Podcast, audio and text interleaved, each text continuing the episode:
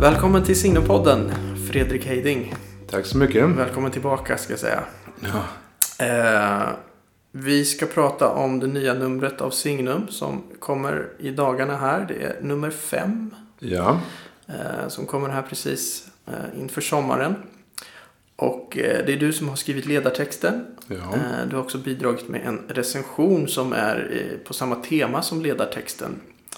Det handlar om yttrandefrihet och och eh, hädelse kan man säga och yttrandefrihetens gränser och hur man ska, hur man ska tänka här.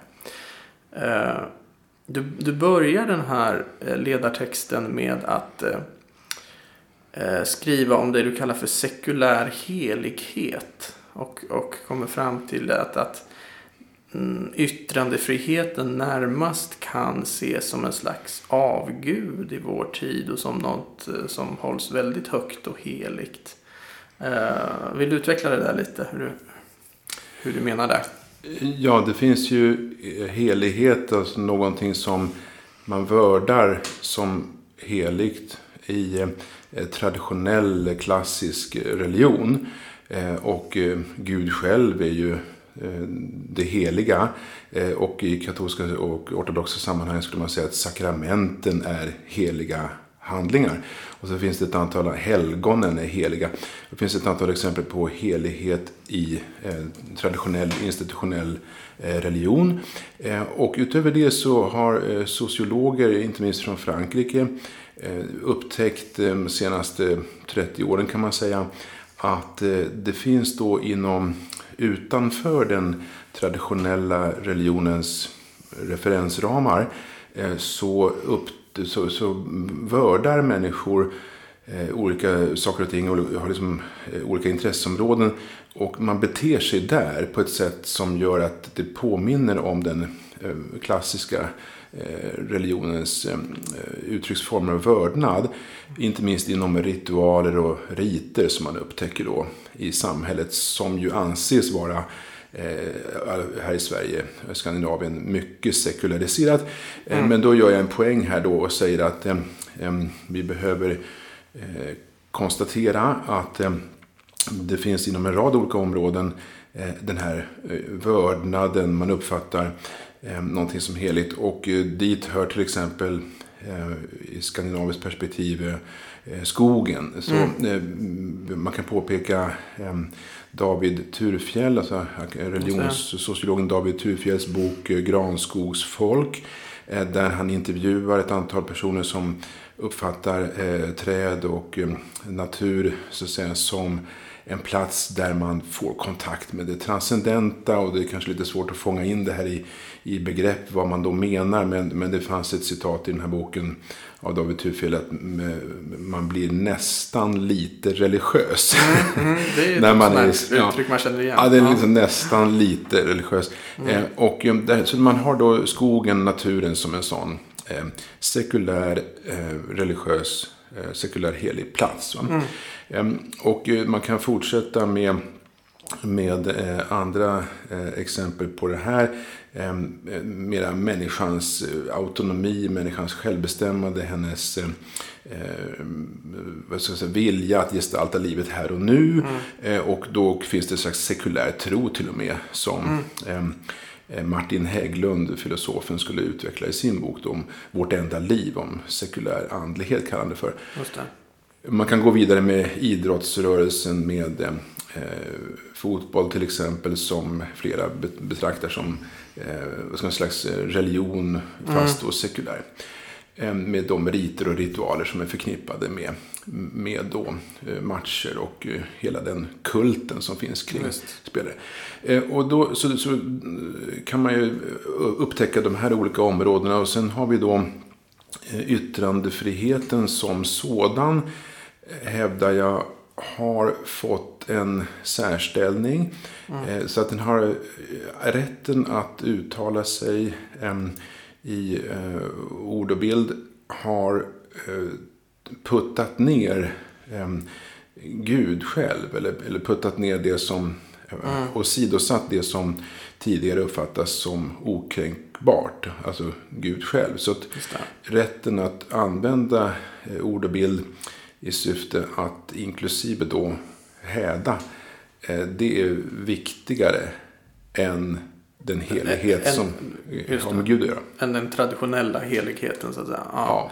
Just det, men du för, det för ett resonemang här som ändå är, är ett- jag tycker är intressant som är att det blir ändå en lite urholkad version av helighet. Du tar upp, det blir lite komiskt då för du tar upp exempel på hur skulle man kunna kränka till exempel yttrandefriheten eller skogen eller så. Och då, det blir nästan komiskt då, va? för att hur skulle man göra det?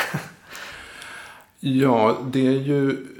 Om man går till eh, naturen där och om vi uppfattar, som jag själv kan skriva under på, det är ju otroligt vackert med sjöar och eh, björkar och så vidare. Eh, Och där kan man ju få kontakt med, med någonting eh, djupare, absolut. Så jag eh, ingår i den eh, kretsen där. Eh, Men eh, visst, alltså hur ska man häda mot det? Föreställ dig att någon skulle urinera på en, en gran liksom, och sätta upp en skylt på den granen. Hur ska man tolka det? Ja, och sen är det vem har inte gjort det? ja, just det. Ehm, och eh, när det gäller yttrandefriheten, om den nu uppfattas som en avgud, vilket jag argumenterar för, ehm, då är det också där lite svårt att eh, attackera yttrandefriheten om man skulle vilja vara blasfemisk gentemot den. Alltså du kan ju tänka dig en ehm, demonstration utanför eh, Sveriges Radios kontor på Östermalm. Och om man där skulle liksom sabotera mikrofoner och gapa och skrika. Jag tror inte att folk skulle förstå vad man hade för syfte. Nej, precis. Eh, nej, men man kan ju säga att du eh, i, i den här eh, ledaren för ett resonemang där man kan väl förtydliga då att eh, du, mina punkterar ju verkligen yttrandefrihetens höga värde. Va? Eh, men du ställer då frågan, ska den vidmakthållas till vilket pris som helst? Och vart går i så fall de här gränserna? Vart ska vi sätta de här gränserna? Uh, hur, hur tänker du kring de frågorna? Om vi, vi, tar, vi har ju han eh, Paludan här som är det aktuella exemplet med, med uh, koranbränningar. Uh, tycker du att det sk- är liksom att det ska vara tillåtet att bränna koranen? Eh, Det är ju, eh, alltså ja. Det enkla svaret på den frågan är, är, är, är ja. Ehm, Sen så är det intressant att ändå undersöka vilka typer av gränser och vilka typer av hänsynstaganden som måste finnas med här. Och det finns ju redan i eh, yttrandefrihetslagen vissa begränsningar. Till exempel om den allmänna ordningen störs på ett orimligt sätt. Om det Mm. blir för kaotiskt. eh, Så har man ju i de här besluten då i i samband med Rasmus Paludans eh, ansökningar att, eh, att gö- göra sina manifestationer så har man från polisens håll sagt att det blir för stor eh, eh, oordning. eh, Då, I alla fall i några av de här ansökningarna har kommenterats på det viset.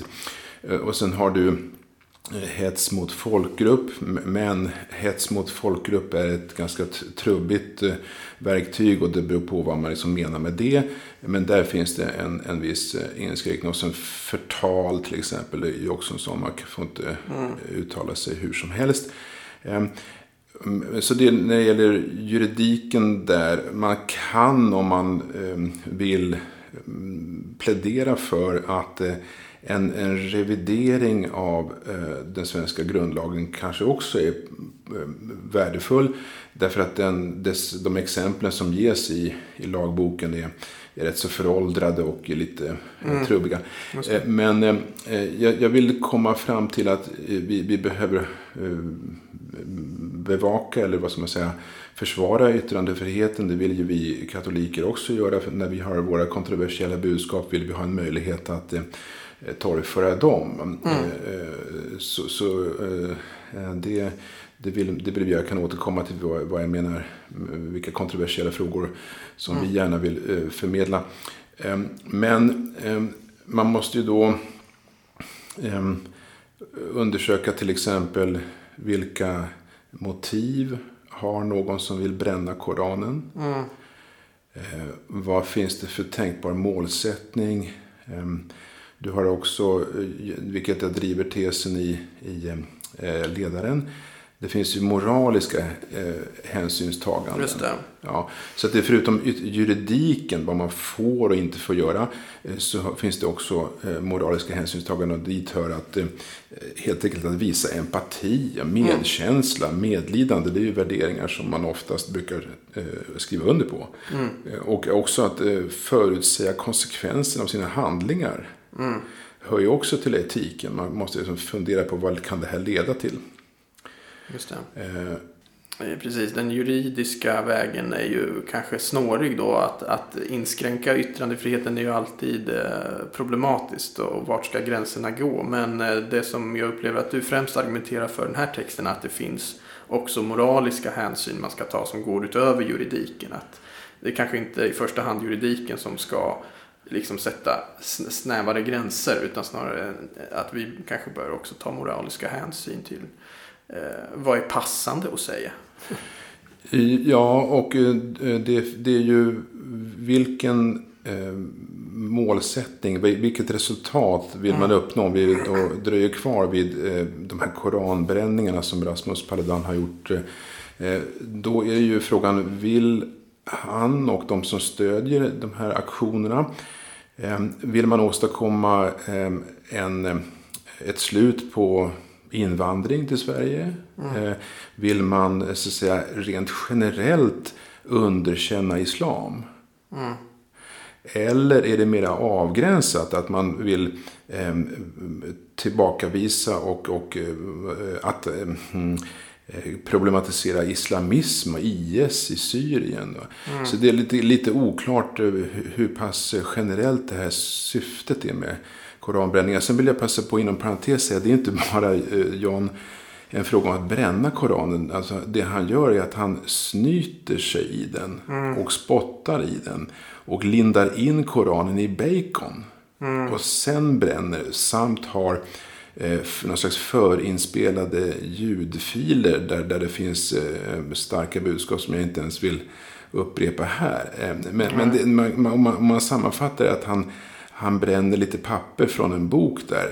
Det, är liksom, det, så, det, det, mera, mycket mera provokativt än att han bara bränner. Mm. Men poängen är, vad finns det för etiska, moraliska Mm. implikationer här? Nej, och det är väl alla ganska överens om. Så att, liksom Paludans syften är, är ganska... Ja, det, det är otroligt trubbigt det han gör så att säga. Sen tycker jag, och de här exemplen du tar upp, det är ju, jag menar, linda in i bacon och så här. Det är ju, det är ju så otroligt dumt va. Men jag tycker inte heller att det borde vara förbjudet. Men, men det är ju otroligt opassande. Ja, Och, och en tom provokation alltså. ja, ju, man kan ju provocera på ett... Eh, eh, låt säga på ett mer... Om man gör det som en konstnär till exempel. På ett mer konstnärligt sofistikerat sätt eller så. Men det här är ju ett otroligt eh, liksom, tom provokation.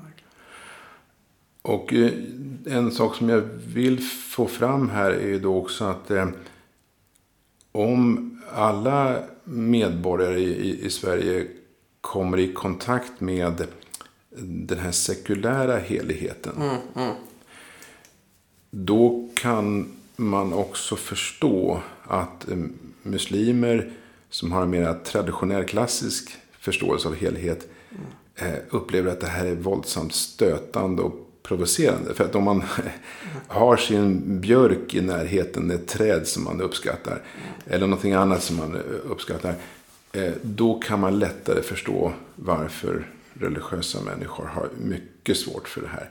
Det. det, det, där kopplingen eh, finns mellan. För annars kan man säga, ja men svenska samhället är så himla sekulariserat så vi, vi har inte så stort eh, varken intresse eller förståelse för religiös helighet. Men då argumenterar jag att det kan man visst ha. Just det, precis. Och det är där du landar också. Att du skriver att grundproblemet på djupet verkar vara att många har förlorat förståelsen för, för religiös helighet och är grumligt medvetna om den sekulära heligheten. Så det, det är liksom din slutpoäng här. Just det. Och, och det kan ju föras över också, för du har ju en annan text som sagt eh, där du recenserar Sakine Madons eh, bok Ingenting är heligt. Mm. Apropå helighet ju. Eh, och som ju handlar just om yttrandefrihet, om precis det här eh, ämnet som, som ledaren handlar om också. Och eh, där är ju titeln väldigt talande då, Ingenting är heligt. Men eh, utifrån det resonemang vi har haft här nu skulle man kunna säga tvärtom då att ja, men alla har väl någonting man håller för heligt. Eh, även om det inte är medvetet så tänker jag att alla har ju ändå någonting man sätter högsta värde på. Och någonting som man skulle känna är liksom det här får man inte kränka. Mm. Vill du ge något exempel? Jag skulle ju säga att det finns ju inbyggt i människan någon slags eh, känsla för människans värdighet. Alltså om, om vi ser att människovärdet kränks på ett eh, allvarligt sätt. Eh, jag menar, och det finns det väl eh, liksom exempel på varje dag i tidningarna i nyhetsrapporteringen där man kan känna ett styng i hjärtat att så här borde det inte vara. Det, här är, det kan vara allt ifrån liksom, att äldre blir dåligt behandlade på, på ålderdomshem till, till liksom kriget i Ukraina så känner vi att här är någonting heligt som kränks. När, när en, en människa kränks på det sättet. Så, så det tror jag alla faktiskt har. Och sen finns det nog liksom mer individuellt i, i, i olika individers liv. Någonting man sätter högst värde på. Om man skulle kränka en persons barn på något. Alltså du vet. Mm. Så någon slags helighetskänsla tror jag finns Mm. överallt. Så jag tror det där är fel att ingenting är heligt. Mm. jag tror att alla har någonting som man eh, tycker är heligt och eh, som man reagerar på om det kränks. Mm. Och eh, i boken av alltså den politiska eh, chefredaktören för eh, Uppsala Nya Tidning, Sakine Madon, det hon vill föra fram är då att yttrandefriheten behöver, eh, den, det har så stort värde. Så att eh, eh, det finns så att säga inget samtalsämne som, som man måste undvika. Och Inget är heligt är ju ru- rubriken på hennes bok. Där hon definierar ju aldrig i texten. Så det är möjligt att förlaget har eh, satt den där rubriken. För det finns ingen, eh, själva ordet helighet dyker inte upp överhuvudtaget. Men, men det är ju klart att eh, hon har eh, Lars Vilks, eh, konstnären, eh, som eh, hjälte skulle man kunna säga. Boken inleds med honom som exempel. Eh, Och då förstår man ju att eh, eh, då är det här återigen då eh, islam eh, kan inte göra anspråk på någonting som är så heligt att man inte får tala om det. Det är någonting som reagerar i mig också. Att, att eh, om man ska börja inskränka yttrandefriheten. Men, men det är intressant. Du, du för ett resonemang på slutet där. För att det man tänker då. Som jag tänker också är Madons poäng. Är ju att eh, det finns en väldigt stark koppling mellan demokrati och yttrandefrihet. Att börjar vi liksom ifrågasätta yttrandefriheten på olika, då, då ifrågasätter man eh, liksom demokratin. Eh, Men är den där korrelationen så absolut egentligen, tänker jag? Eh, Det har kommit ut en, en bok för i USA alldeles nyligen eh, som heter Cheap Speech, alltså billigt eh, tal, eh, av en akademiker i, i Kalifornien, en jurist där. Och eh, han menar på att det finns inte längre så många trösklar av retorisk eller ekonomisk natur som, som man behöver liksom ta sig över för att publicera sig. Va? Eftersom Ja, internet är ett, ett öppet forum. Och då det här billiga yttrandemöjligheten, cheap speech, kan då eh, äventyra demokratin snarare än eh, stärka den. Och eh, man hamnar då i det som en slags eh, osanningar och, eh, eh, och, andra, andra problem med det här på. Just det. Eh, Och, eh, eh, och det är värt att, värt att fundera på. Så att man gör lite för snabbt en koppling där. Att de skulle vara som tvillingsyskon. Yttrandefriheten och, och, och demokratin. Eh, men sen tror jag att man skulle kunna pröva också en slags eh, regional eh, förståelse av de här frågorna. Där jag kommenterar Saki Nemadons liksom mera universella princip att överallt på hela jorden så är det lika viktigt att försvara rätten att yttra sig. Och då menar jag att även om det är universella mänskliga rättigheter så är verkligheten i Karlstad, eh, Nordkorea och, mm. och liksom Iran är mm. lite olika. Och, och, därför så kanske liksom andra förutsättningar. Mm, precis, det blir mer regionalt då. Att man får tänka mer regionalt. Eh, just det, men så långt yttrandefriheten, din ledare och recensionen där. Vi har ju ett, ett helt fullmatat nummer med också andra ja. texter som vi bara kan kort säga någonting om tänker jag. Ja. Eh, vi, har en, eh, vi har din ledare först och sen har vi en krönika av Johan Heltne som ju var gäst här i podden för inte så länge sedan. Ja. Eh, vi har ju en intervju med påven. Det är ju det är alltid kul. Ja, just det. vi kan ha det. Ja, det stämmer. Det är eh, chefredaktörerna för eh, jesuittidskrifter i eh, Europa, alltså Signum, eh, vår chefredaktör Ulf Jonsson och andra eh, chefredaktörer för de här jesuittidskrifterna har gjort en intervju med påven i, i Rom.